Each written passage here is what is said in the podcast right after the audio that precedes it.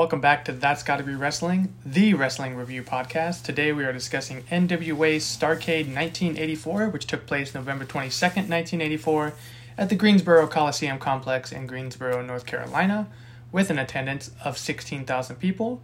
The tagline is the Million Dollar Challenge. And the poster is super 80s and sparkly. Awesome. Yes, I am Tommy, and joined as always by Me, Olivia. yeah, Anna. We are moving on with the 80s train, headed to the very next Starcade. And I want to preface first that I was wrong last week when I said, oh, I believe 84 Starcade is even better than 83's. It's 85 Starcade, I was thinking. of. Gotcha. Okay. So, because we watch this and it's not a very good show. It was quite the dud. Yeah, so we'll of course get into that, all the minutia of that. But Olivia, uh, I, n- you normally have an opening question. I do. Yeah. But today, I have one, and it might be a little controversial, but okay. we'll see how this goes. Ooh, I'm nervous. So Cody Rhodes' father, Dusty Rhodes, who is prevalent on this show, is the creator of Starcade. He trademarked it. He was a booker in NWA at the time. He is the legitimate creator of the Starcade name. Now, of course, Gotcha. it was owned by WCW, and Right. then uh, now that the WWE owns WCW, it's owned by WWE. Now, WWE let all of these old IPs from WCW kind of lose their trademark, such as Bash at the Beach, and I believe Great American Bash was another one. So Cody was trying to pick all these up for AEW Right. in a way to kind of strong arm the WWE into letting him have the Starcade name for AEW instead of these. Like he would give up these ones that he's trying to trademark just for the Starcade name Right. which the WWE does use, but only on like a one hour network special, and it's technically a house show sometime Yeah. in December, and it's kind of pointless and kind of a slap in the face to the Starcade name. So, do you think that the WWE should let Cody have the Starcade name? Uh, do I think they should? Yes. Do I think that they're going to because they're greedy? No. Um, I think that a lot of times WWE um, likes to hold things for ransom just to say that they have like control over certain like names, gimmicks, um, pay per view names. I mean, we've seen it time and time again where they've you know kind of held on to all these old things that they clearly don't have any legitimate use for Right. um, but do so just to weirdly have this like control over over all of these all of these things and i think it's just funny to me that like you know you think back um, during the monday night wars and it would make a little more sense as to why they would want to hold those types of things so dearly to them um, to kind of get an edge over the competition but there's no reason in today's day and age that they need that they legitimately need any of that.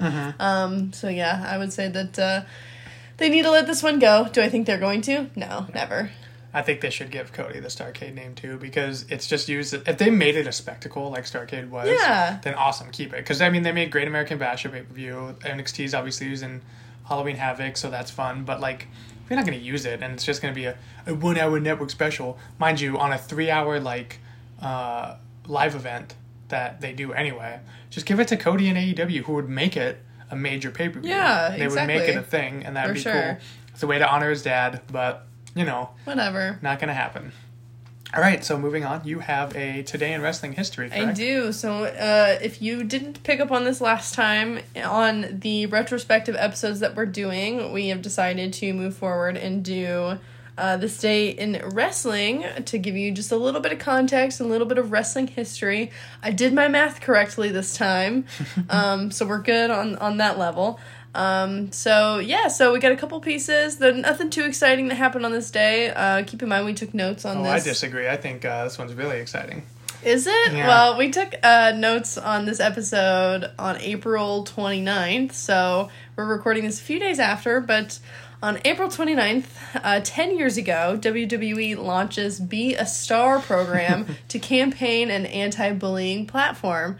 Ironically, STAR stands for Show Tolerance and Respect, uh, which is really cheap coming from coming from them. So, so what do you think about this? Oh, dude, it's just a big joke. This is such a joke, and it's hilarious because, like, as someone who got bullied in high school, totally like fuck, fuck bullying and all that thing.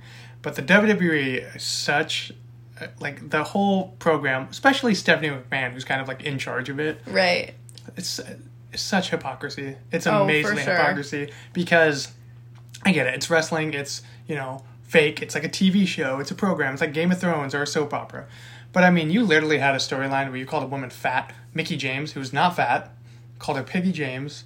Uh, how many other things like the treatment of like John Laurinaitis as a general manager, um, the Bella feud that they had when like I wish you died in the womb, uh, anything Stephanie McMahon's ever done to anything, all the women like making fun of James Ellsworth's face, James Ellsworth's face, which he can't control that. Yeah. Uh, the way Michael Cole of all people called wrestlers nerds on commentary, like all of these things that you do as a company, but you're gonna be like, but don't bully people. You're gonna watch our product, enjoy it, be entertained. I mean, you give like you know on stage examples, but off stage, behind the scenes, I think that speaks way more volumes about their hypocrisy than, JBL. than what happens, you know, on screen and uh, just their treatment of certain you know wrestlers and all that kind of stuff. I mean, I could name countless examples of the way that they've mistreated their talent, but uh, yeah, it's it's pretty interesting. Honestly, I we talked about this before we we started recording, and I had totally blocked this out of my brain. I don't know how you did.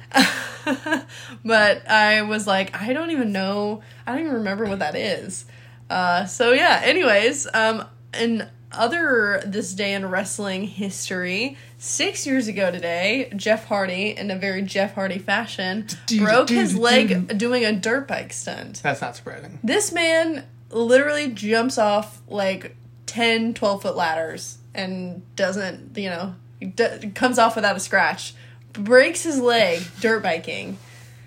If that tells you anything. Jeff Hardy is gonna die in the most anticlimactic manner. He's gonna die like an old man. You think so? In bed in his sleep yeah. at like 104, and not like in some cool way where we're like that's such a Jeff Hardy way to go. But uh, I think I remember hearing about this, and then unfortunately he had like another uh, relapse and whatnot. So those are always Yeah, unfortunate. He's had a he's had a tough life. for sure. But uh, yeah, I just thought that that other the other things that happened on this day um, just include like a lot of pay per views um, in certain years. Backlash happened. I think an Extreme Rules ended up falling on the day of April 29th uh, a few years ago. I want to say like eight or nine years ago. Um, so so yeah, so nothing too nothing too crazy spectacular. It's not always going to be spectacular, but uh, I like having this sort of context for um, thinking about uh, wrestling because I feel like so much happens um, in wrestling, especially like the farther you go back and the more you think about like you know all the different territories and them coming together, um, and then of course like the Monday Night Wars and stuff. So much happens in in a short amount of time that you think it's way way longer of a time period, but it's actually not. So it's just interesting to kind of reflect on on these things. Yeah, so, I would agree. But anyways, let's let's get into this. All right, so Starcade 84 took place roughly a year after 1983's big, huge spectacle, big moneymaker for NWA, big moneymaker for wrestling. This, of course, caused Vince McMahon to be like, hmm, maybe I.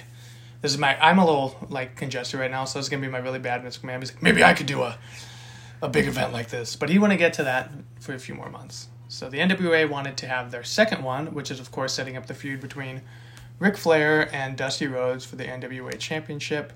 But before we get to the main event, we will get to the other matches. Yeah. So, uh, a couple titles I had never actually heard of before are put on the line here. Uh, our first match has the NWA Junior Heavyweight Championship. Yeah. Our champion Mike Davis taking on Danny Brown. Uh, I noticed when they announced the referee, who was Earl Hebner, cool to see Yeah, him got a very early role. Uh, the fans booed him for some reason, which my mind was like, oh, of course they did, because in storyline in the late 80s, Earl Hebner was the crooked referee that screwed Hulk Hogan out of the championship. But this didn't that didn't happen yet, so No. I'm try, trying to figure out why they uh, were booing Earl Hebner. Yeah, it's interesting. Did you know that even though Earl Hebner is like the legendary referee, his brother Dave Hebner was the WWF referee at the time, and then Earl came in to be that like screwy ref because they're kind of they look a lot alike. So Oh, okay. yeah, there's a whole okay. storyline thing. So and then Earl Hebner just overshadowed his uh, Yeah. his brother. Anyway, uh, we get a lot of arm drags and arm bars to start the match out. Uh, Davis works over Brown's lower back, dazing the young challenger. Davis then hits a back suplex, and Brown kicks out at two, but for some reason the ref counted three, and we were confused. Everyone was confused. The announcer then announces Davis as the champion still, as Brown grabs the belt as if he won. Apparently, Davis had his shoulders down, so we get a new junior heavyweight champion in this, but it was very confusing and not very well uh, shown by the cameras. But Olivia, what did you think of our just- opener? This was just really strange. Um, honestly, this felt like it happened in like two blinks. Actually, according to Wikipedia, it was about um like five. Wait, yeah, like five ish minutes. Um, and uh, weirdly enough, this is gonna be contending with some of the longer. Ma- I mean, there are like matches on this card that are literally four minutes. Somehow this was um, still a three-hour pay-per-view. Yeah. This I don't even know how this even like was so as, as short as it was, but uh, the ending was super confusing.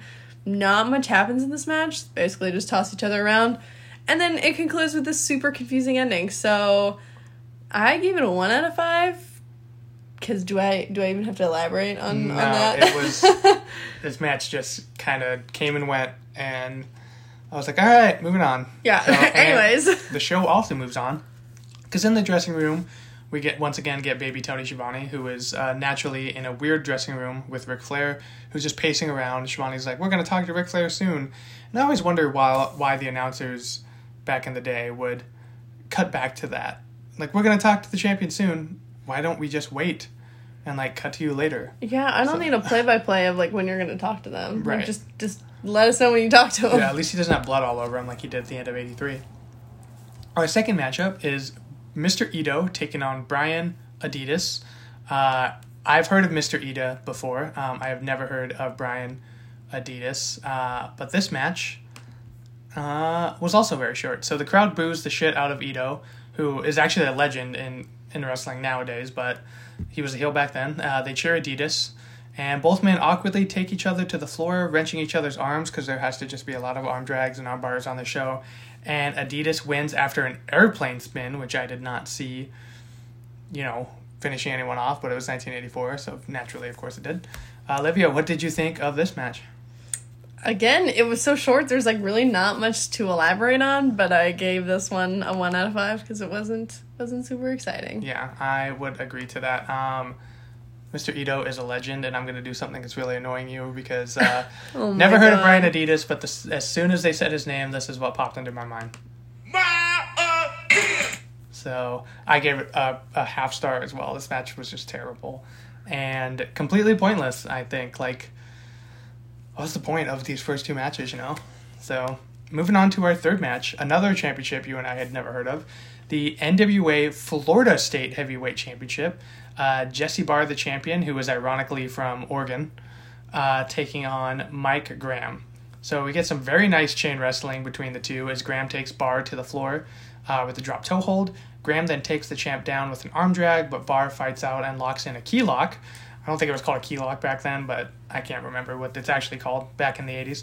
Uh, Barr unleashes some hard right forearms, then Barr uses heel tactics, moving away from the referee and pulls the challenger's hair. The referee is then absolutely murdered, and Graham has the match won, but no one is there for the three count, of course. The ref does not see Barr's feet on the ropes, causing the champ to retain his championship with a dirty pin. Olivia, what did you think of this match? I agree with your sentiment that this was a lot of chain wrestling, very technical wrestling, very reminiscent of that classical um, territory st- style of wrestling. I would definitely say that a modern comparison to this, I was trying to think of like what would be a good modern comparison, just to give the audience a little bit of context. Reminds me a lot of the way that Daniel Bryan wrestles today.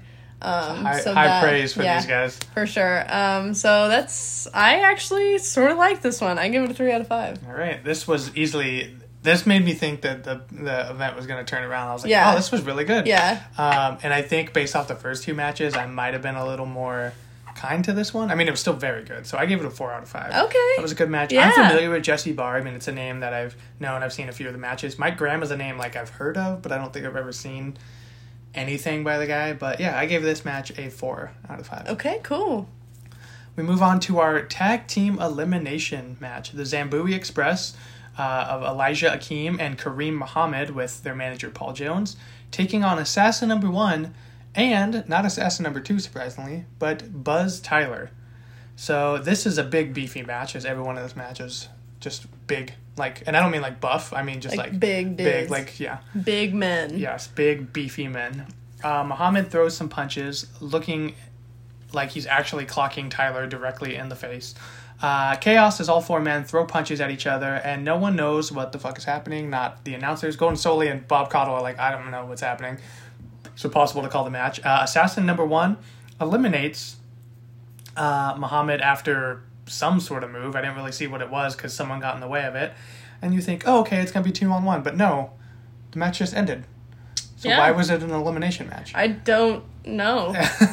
but anyway, Olivia, what did you think of this tag team elimination match?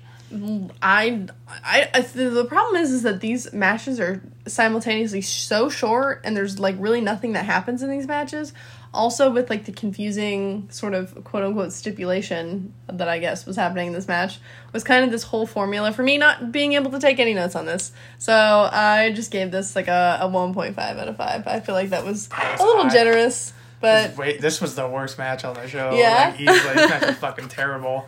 I gave it a 0.5. I was, Gotcha. Or half star, I guess. Um, fucking, like, what was even happening? The, if the announcers don't know what's happening, then you're in trouble. And because in they mind- can't they can't tell you what's happening if they don't Exactly. what's happening. And keep in mind, uh, to those that are listening, there's 11 matches on this card. So there was no reason to have these sort of filler matches on here because there are some decent matches on here with like decent run times of anywhere between like 9 to 12 minutes. And they're all pretty decent. And I just feel, I, I don't know, this. This was not. It was sort of dead on arrival. Yeah, we're we're 17 minutes into this episode at this moment, and this is the fourth match, and I'm pretty sure by the fourth match we were also 17 minutes into the show. So like, Yeah. I I just don't get what they're. Doing I doing don't here. either. Why throw these matches on the card if they're going to be like three minutes of nothing happening? Yeah. So backstage with Tony and the American Dream, Dusty Rhodes, he cuts a promo on Flair and all of Flair's expenses, saying, "Baby, I'm the common man. Common man don't need no." Don't need no expenses, Ric Flair. You know, I'm a blue collar guy. That's my really bad Dusty Rhodes impersonation. uh, if it sounds good, thanks. If not, you know, whatever. Uh, but yeah, Dusty Rhodes with great promo as always. Uh, he's just one of the best on the mic. Was one of the best. So it's good to see him throwing down some mic skills here, and the microphone actually worked. So Yeah. that was nice. Yeah, for once. So we get another championship I'd never heard of, the Brass Knuckles Championship, which was actually a real championship. Uh, Black Bart, the champion, with J.J. Dillon, famous Four Horsemen manager, taking on the Raging Bull, who was known, oh God, what was his name? Manny Fernandez at the time. I don't know why they just called him the Raging Bull, but that's his name here. Uh, Raging Bull drops the champion with a straight shot to the face.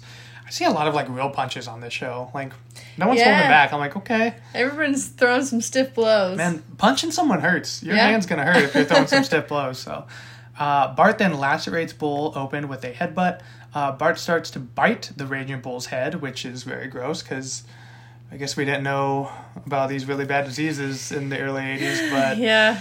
in retrospect, you're like, no, just in case, no, it's not good. Uh, Bull leaps off the apron onto the champion, knocking him to the concrete floor. This, I also realized they had no padded mats there, so if you're hitting the floor, you're hitting straight concrete, Yeah. which does not feel great. Uh, it's at this point the announcers inform us that the match is anything goes as Bart clocks Bull right in the balls with his foot. Uh, Bull then wins the championship after J.J. Dillon throws Bart his bull rope, leading to the Bull to roll him up. So we didn't even get to see a bull rope used in it. But Olivia, what did you think of this match? Um, again, not really any notes on this except the fact that I noted that this was our first match to draw blood, which happens pretty late in this pay per view compared to like the previous year's Yeah, absolute bloodbath. Like I swear, Starcade 1983, like every single match there was blood, and I think that was also another indicator that the show like wasn't off to like really hot start because like I mean even though the crowd was I would say just as jazzed at this show as they were in, in 1983. Um, this is light years behind what 83 did. Yeah. Um, so that's that's pretty unfortunate. I weirdly enough I don't remember why. This is this is why we shouldn't have recorded this so late. But I don't remember why I gave this such a generous rating. I feel like I did remember, but I can't remember for the life of me now. I gave this a 2.5 out of 5, and I think it was because I was like, okay, it wasn't like the worst thing in the world compared to the, the previous matches on this card. And it was the first one to draw blood, so good good for them. All right, uh, I was that generous too, and I gave it a one. I mean, it's, Gotcha. just, it's not a good match, man. We just No. we've had one good match of five, five Yeah. or six. So, uh, backstage again with Schiavone. Uh, he's with Ricky the Dragon Steamboat, a man pissed about getting beat down by his opponents from an earlier date. Oh, at this point, after this match, it like cut to Ricky Steamboat getting beat up, and I was like, did this just randomly like cut to the next thing? But no, it was showing like an old, you know, event that I was. I was genuinely worried at this point. I was like, oh no, are we like already starting to get into stuff where they just like where Peacock is like cut it out for like no reason. Right. That's what that was my genuine concern when we were watching it. But then I realized, okay, this is they're just showing us a recap of something. So they don't make that very clear, but if you go home and like watch this on your own, that is what's happening. So Um, Then backstage with Schiavone again, he is with Tully Blanchard and J- JJ Dillon, and this is ironically not the first time we've covered Tully Blanchard because he is yeah. in AEW and kind of this JJ Dillon role now, which I think is Yeah, it's really, really, entertaining. yeah, it's pretty meta. All right, so uh, what I forgot to mention is Bob Caudle and Gordon Solie after the last match said that this was there was an intermission. Um, kind of, you know, you were getting like a ten minute intermission. People could go use the restroom. Go No, beer, we got whatever. a seven minute intermission. Seven minute mind you, not right. ten minutes, not five minutes, seven minutes. And that was done so that Paul Jones could go get in a tuxedo and Assassin number one could go get in a tuxedo as well. Because our next match, Olivia, is a tuxedo street fight loser leaves town match. Loser leaves town. I love that stipulation. Paul Jones taking on Jimmy Valiant, who we covered last week as Charlie Brown from out of town, Yes. who he had to beat Charlie Brown from out of town because he also lost the lo- loser leaves mat- town match as Jimmy Valiant. So now he's back as Jimmy Valiant. Spoiler alert, he loses this match. So does he come back as Charlie Brown from out of town again? I've got a Uh, I guess we'll we'll wait to see. yeah, the fourth the fourth member of fucking ZZ Top over here. Yeah. All right, so Paul Jones actually gets an entrance with pop rock music, generic pop rock music, and did not see that coming because at this point, no one except for like the big name, like Ric Flair, was getting music. So right. Paul Jones gets an actual entrance. Jimmy Valiant rocks out to some jazz music, is what it kind of sounded like. Uh, the former Brown from out of town uh, rocks the heel manager with punches because naturally that's all anyone could do back then.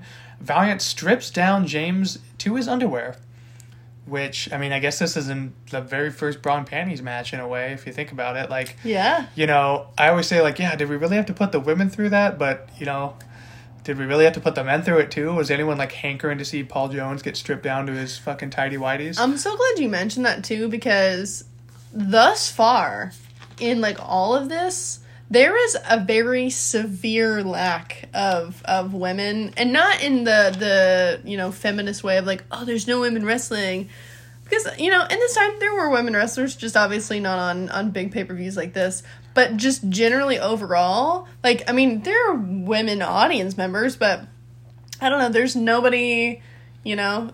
It's sort of as like the the manager or the sidekick or you know. You hate it when I call them escorts because it makes it sound really bad. But It that's I mean it's it makes them sound like genuinely hookers. genuinely that's what they are um on on either of these shows yet. So I guess we'll wait for 85. But uh yeah, thus far in these we don't we don't have any women. Yeah, I guess um, last week we had what was her name? Uh, Barbara Clary. God, We didn't even get her this week as like an interviewer. so- Yeah, she she was a. I feel like a very. T- it's she funny was too she was Charlie Brown from out of town. She she, yeah, somehow she just magically grew a beard.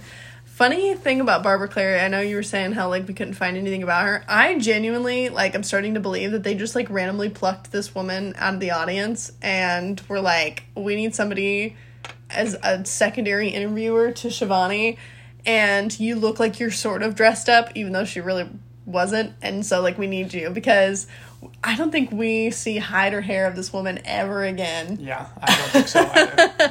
But anyways, let's All get right. back to this match. Yeah, let's unfortunately get back to this match. Uh, somehow Jones throws some punches and Valiant hulks up long before Hulk Hogan ever did the Yeah. Uh, the ref goes down and JJ Dillon steps in to crack Valiant with something in the head and Jones gets the pin. So Jimmy Valiant has to leave town. Paul Jones is in his underwear. It's a fucking mess. Um. Olivia, yeah, he's bleeding because you know that's what we needed. This match was kind of homoerotic in a way. It really kind of was. It was a little fruity. Yeah. So Olivia, what did you think? Uh, I gave this a two out of five. Again, Good lord, why? could not remember. I, I guess I was just feeling so. I was trying. Okay, again, I will preface that I am trying to put myself into the context, into the mindset of So am I, but an this 80s wrestling fan. What am I seeing? You know, I try not to compare it to all of the wrestling media I've consumed thereafter. Um, I guess I was just trying to be generous. you were being very generous. So This match was fucking terrible. I guess I liked the I liked at least it wasn't just another boring match. It was one of those where they spiced it up a little bit. You got to be in a tuxedo. It's a street fight, and then also stipulation that the loser's got to leave town. So I was like, okay, they're trying a little bit. So maybe that's why I gave it such a high rating. Um, yeah, we'll get a much better one between Jim Cornette and Paul Lee Dangerously like four years from now I'm or something. excited. I'm I give this a half that. star. It's just terrible. I don't want to talk about it anyway. All right, moving on. Moving on to our NWA Mid Atlantic Heavyweight Championship. God damn, everyone can say they're a fucking heavyweight champion at this point. Our champion, Cowboy Ron Bass, again with JJ Dillon, taking on Dick Slater, who turned face sometime in mid 84, so the fans are real happy with him. Uh, Slater gets a very generic rock music entrance, but Dillon and Bass, for some reason, also enter during his entrance. Did you notice that? Like, Slater's coming through the crowd, slapping hands, and then Bass and Dillon are like also getting through the crowd. Yeah, yeah. I, I can tell you. It's, it's like, man, it's really funny to see how badly uh, Produced. produced some of these old ones are. Well, Uh, I genuinely believe that, like, at this point, they were. I mean, obviously, there was televised wrestling. I'm not going to sit here and be that little, you know, young whippersnapper that's like, haha, these old people couldn't film wrestling. But they definitely had no. Like, I mean, pay per views even back then were a big undertaking. And this was just obviously some sort of communication or production issue. And the show was just absolutely riddled with them. Yep, it sure. sure And was. weirdly enough, in a way, I almost feel as though Starcade 83 was better produced than 84. Yeah. For whatever. I don't know if it was just budget cuts or what was going on, but what, what the hell happened? I don't know. They made a ton of money, so. Yeah. Anyway, uh, Slater pushes Bass as he's getting his chaps off. Uh, Slater then chases chases Dillon around the ring, but runs into boots from Bass as he v- enters the ring. Bass then attacks the challenger by slamming his head onto the turnbuckle. Slater mounts a comeback as he grabs the ref by the hair and throws him out of the way. Dillon gets in the ring to attack Slater, leading to the future Four Horsemen to get hounded with punches. The ref then backs up Slater and disqualifies him for throwing him around, rightfully so. Uh, Olivia, what did you think of this match? Um, this one was just a little bit more exciting than the previous ones on the card. I think it got the the crowd a little bit more revitalized, which was nice. Um, I think that the uh, like DQ was uh, a little shocking to the crowd. Um, so so good good for them. Um, I gave this a two point five out of five. I thought it was a little bit more decent than what we had seen previously, but I might still be being generous. I don't know. I did. I gave it a two point five as well. It was a pretty okay match. Um, could have been a little better if you know things would have continued to go. Um, but yeah, it was it was alright. It's, I mean, it's also up against a lot of shit, Right, So yeah. it makes it that makes it a much better match. it's a polished turd in a Right. in a sea full of unpolished turds.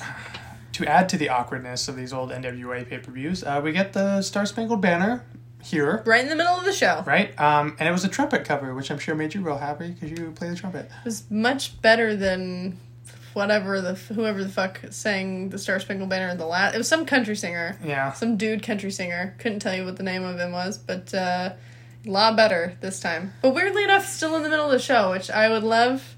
I guess we have Google for a reason, but I would love to know the reasoning behind that. I, if you want to Google it, be my guest. But I Mm. don't. Uh, I'm gonna I'm gonna quickly, if you want to move on, I'm gonna do some digging here. All right, we now get a tag team champion, uh, not a tag team championship match, just a tag team match. Uh, the Koloffs, Ivan and Nikita Koloff, taking on Ole Anderson and Keith Larson with Don Kernodle. Keith Larson, much like Barbara Clary from last week, is someone that I cannot find anything on. I tried to find them on Wikipedia. I went to uh, Google to find Keith Larson. The only thing I can find is like some, you know, wrestling events, very small wrestling events that this person was at, including this one. I even went to Online World Wrestling, which has everybody on there. This dude's not even listed. Doesn't So, exist. I do not know who the fuck this guy is, but whatever. I know who everyone else is. Uh, we get USA Chance as the Koloff brothers enter the ring. Chaos early as the Americans please the crowd by cracking the Soviet with punches. Seems like every match starts with punches or arm bars. It's like one of the two, right? Uh, Ole then takes it to the Russian bear, slamming him with his arm behind his back. The faces cut off Ivan for many minutes, slamming him and working over his right arm. We get uh, a bleep as someone cursed on air, I'm assuming, because just randomly it's someone's talking, and then you hear like the audio cut out.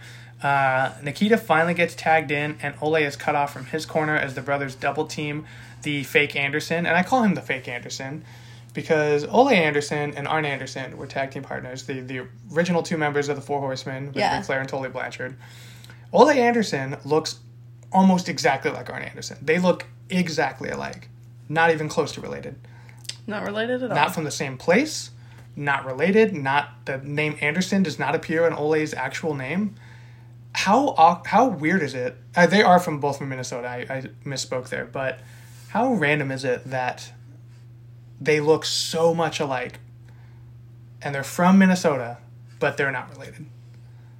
Isn't that weird? that is pretty strange. Yeah. So I've always So, thought that's I want to give you an update. oh yes, please. Um, I mean, historically, I understand why it's played because it's sort of that pomp and circumstance and gives a. I mean, it was a. Star Spangled Banner was obviously written in 1814 by Francis Scott Key. Um, was written about the oh god, what war are we talking about? War of eighteen twelve. Yes, thank you. And You're the history major here. uh, it was first played at a sporting event at a baseball game in 1862 during the Civil War. Um, and the tradition of it actually started in 1918 during the World Series, which was happening during World War One. Um, and then, of course, was later popularized dur- popularized during World War Two. So, um, the I understand playing it at the beginning, but there's literally nothing that I can find here on the internet that explains why it's played in the middle. Um, so I'm just gonna go ahead and not give them the benefit of the doubt and say that they probably just like forgot, and then in the middle of the show they were like, "Oh shit! Like we need to play the Star Spangled Banner." Okay. Or it was probably used as sort of like a filler where they need to like get certain people in place. Um, you That know, would make that would make a lot more sense. get them in a gorilla position. Um, but it no reasoning as to why it's played in the middle.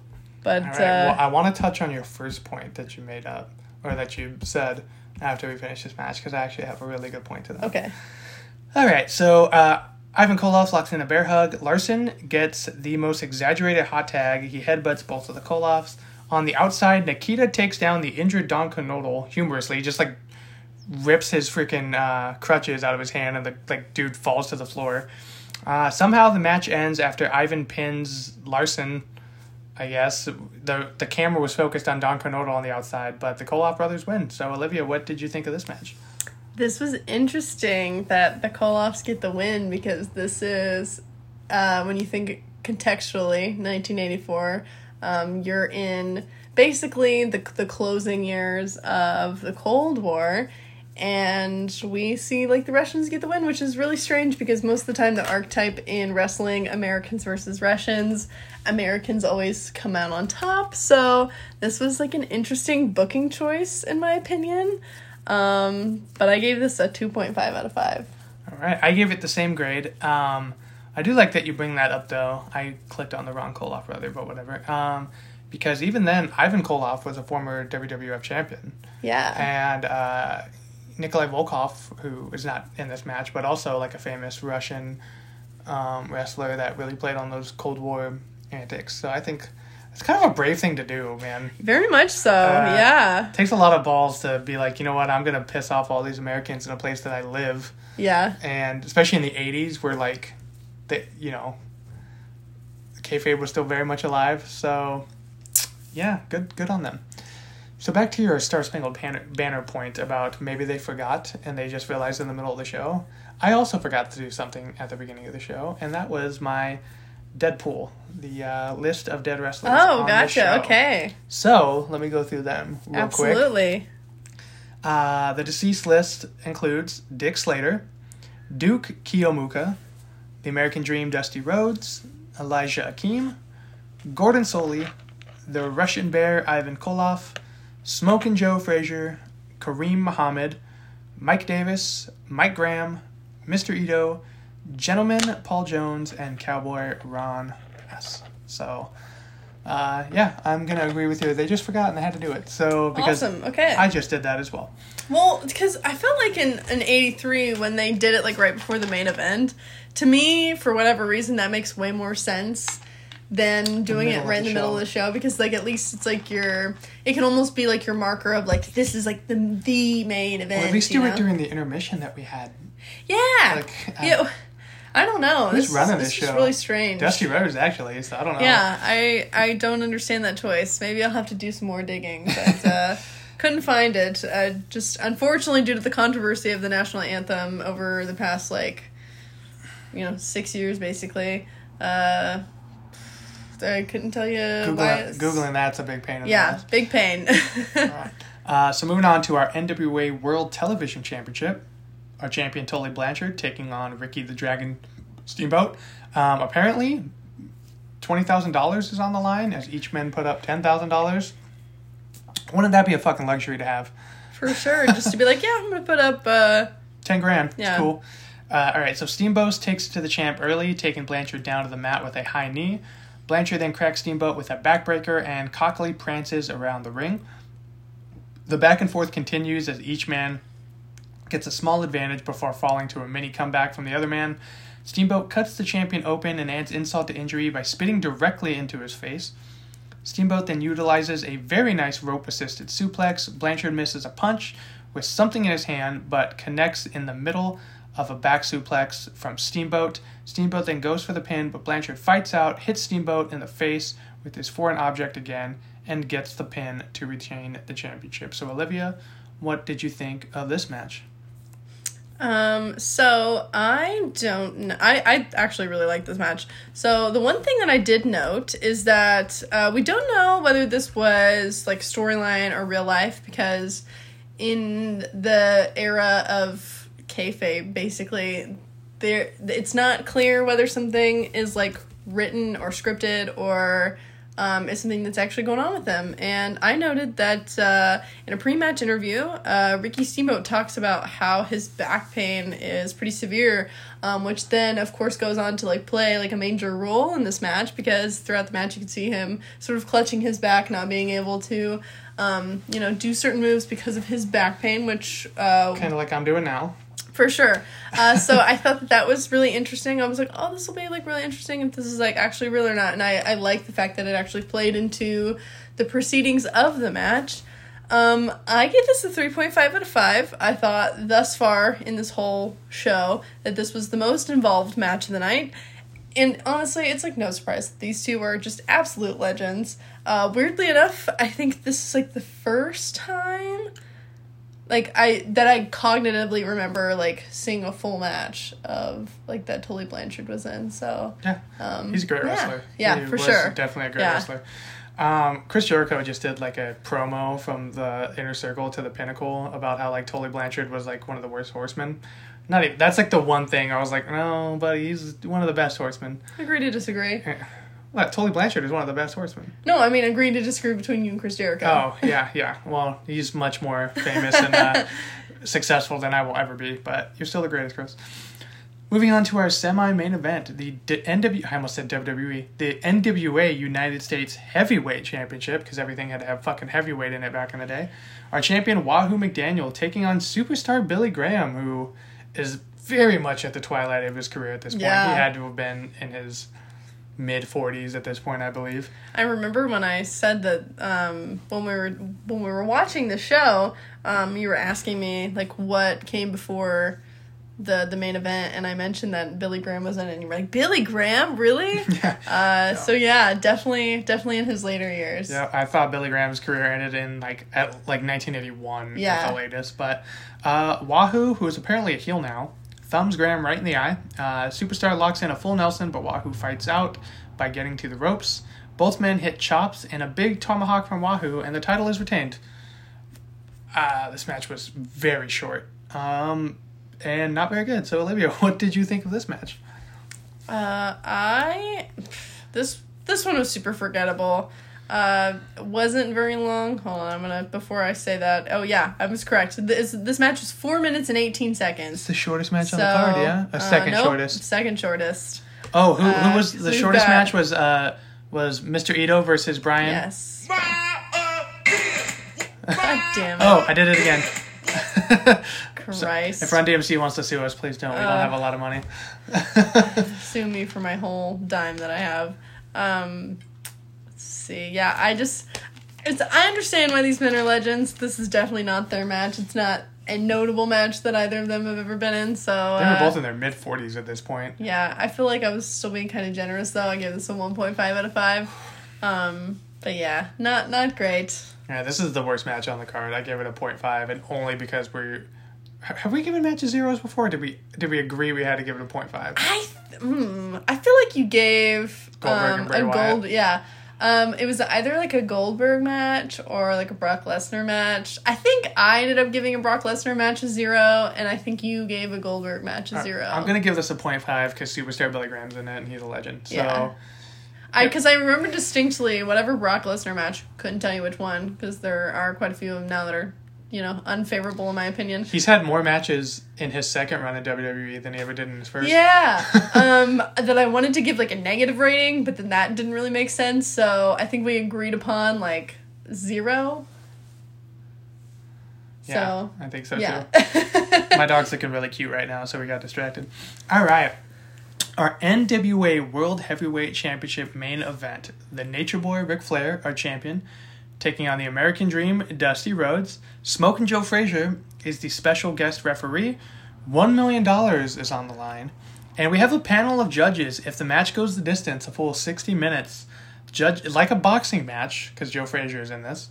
Uh, the panel of judges, which includes Joe Frazier, uh, Duke Keomuka, who is a former wrestler, and Kyle Petty, a NASCAR driver, will score the match as if it's an actual boxing match, yeah. which is just ridiculous because it's not fucking boxing. It's pretty but strange. Whatever. Also, this match definitely did not last a full 60 Not even minutes. I think it close. was like 12 Which, minutes. which is hilarious 12 minutes and 12 seconds. because Ric Flair and Dusty Rhodes can go 60 minutes. Exactly. So, especially here, they could go 60 minutes, but we'll get to the match. Uh, Gordon Solie on commentary basically calls Dusty fat as he and Flair uh, lock up. He says, I don't know if Dusty can go 60 minutes. He can. He can do it. He's done it many times. Yeah. Uh, Dusty begins to throw some of his patented punches, uh, then pl- puts Flair into a headlock. Flair backs Rhodes into the corner, blistering his chest with chops, as well as uh, cleaning his clock with a patented knee drop. Flair then misses another knee drop, but locks in the figure four, uh, causing. Oh, sorry. Dusty locks in the figure four, It causes Flair to scream out in pain. Uh, we get the very first Flair bump as Rhodes delivers a chop to Flair's chest, and the Flair bump is when Ric Flair is in so much pain that he just falls face first onto the mat. I don't think this is the very first one in history. It's just the very first one that a we've covered and that I can go as far back to think we can see. Uh, Solie then uh, calls a suplex a supplay, which I actually noticed a lot on this show and last week's show. I don't know why he's calling it a supplay. Maybe the X is silent, but we call it a suplex. That's, Couldn't tell you. yeah.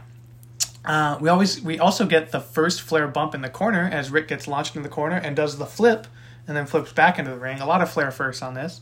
And then we get the first Flair is very drunk strut as Flair goes to the top uh, rope, but Rhodes slams him to the mat. Flair then tosses Rhodes into the ring post, busting the dream open. Frazier gets between the two men, checking on Dusty's busted open eye. Flair continues to work over the challenger, landing on top of him and pounds away at his head.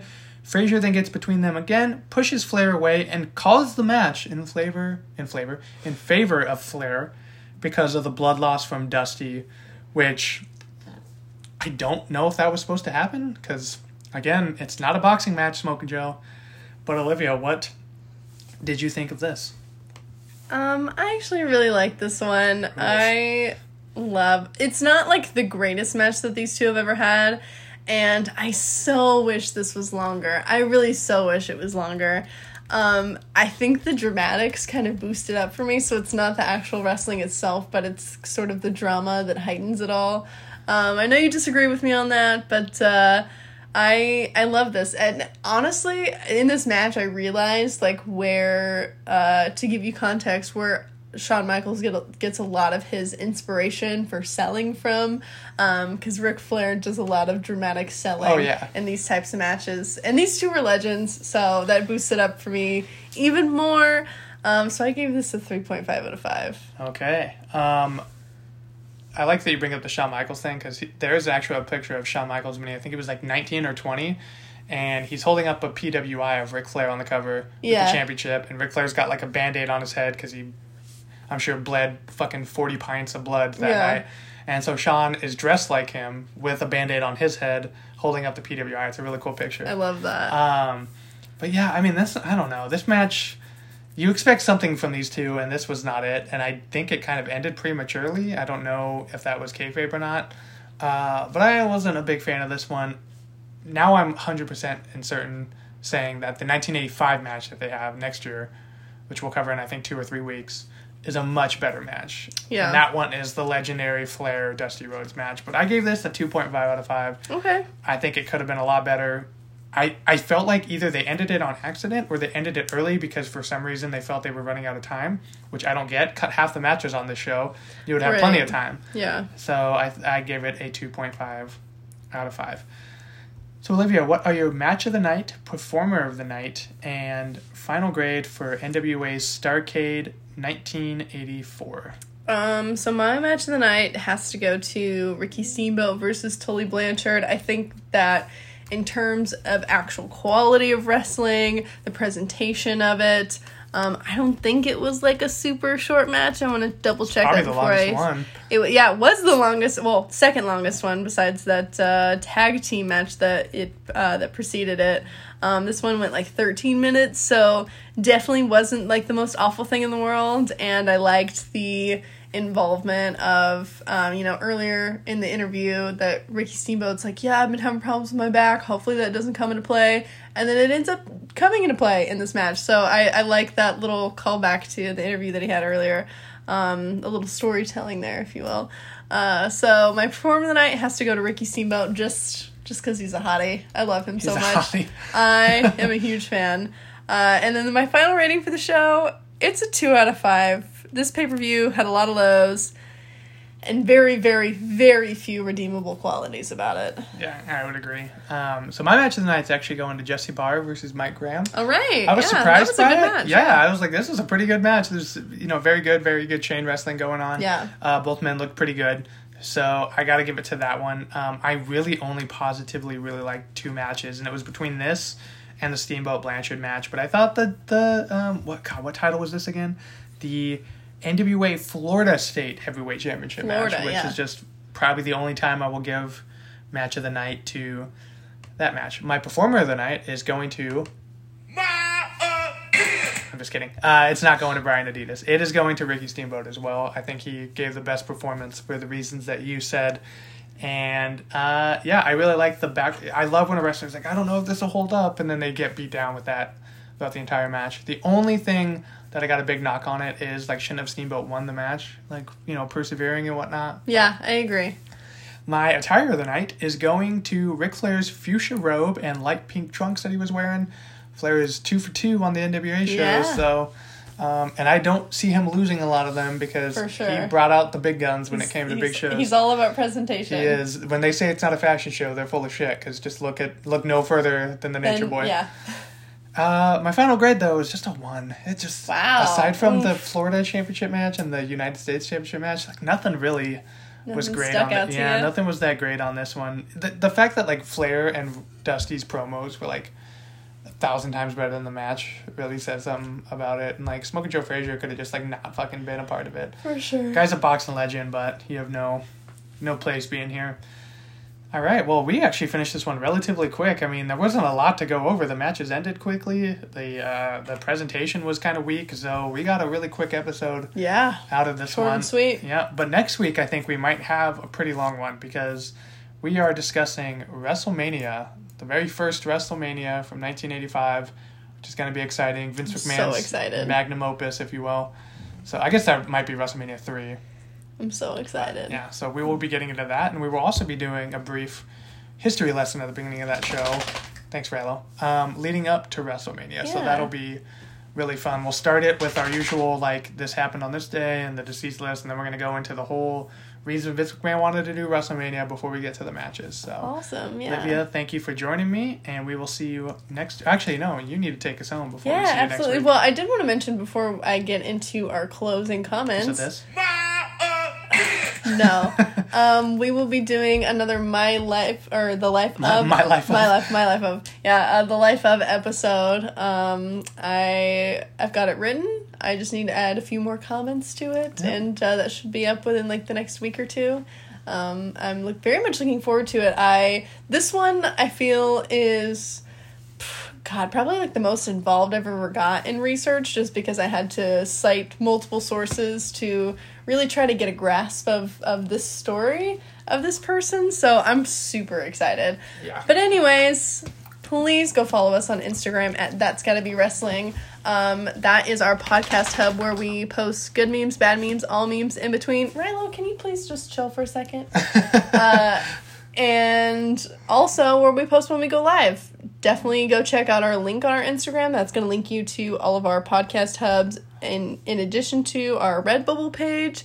Um, and as always, Tommy, thank you for talking wrestling with me. Of course, sorry that the dog kind of got in there at the end, but thank you as always, Olivia. Always got to make out with him. I know, right? Uh, WrestleMania 1 coming up next week. Money in the Bank live after that. Yeah. And then I think Starcade, either Starcade 85 or the Wrestling Classic will be after that. I can't Oh, remember which one. And then hopefully we get Double or Nothing tickets because by the end of the month we'll be able to we'll be able to do a live from Double or Nothing show. But Lots of wrestling content. yeah, so thank you guys for joining us. Look forward to the Life of coming out soon, and we will see you next week.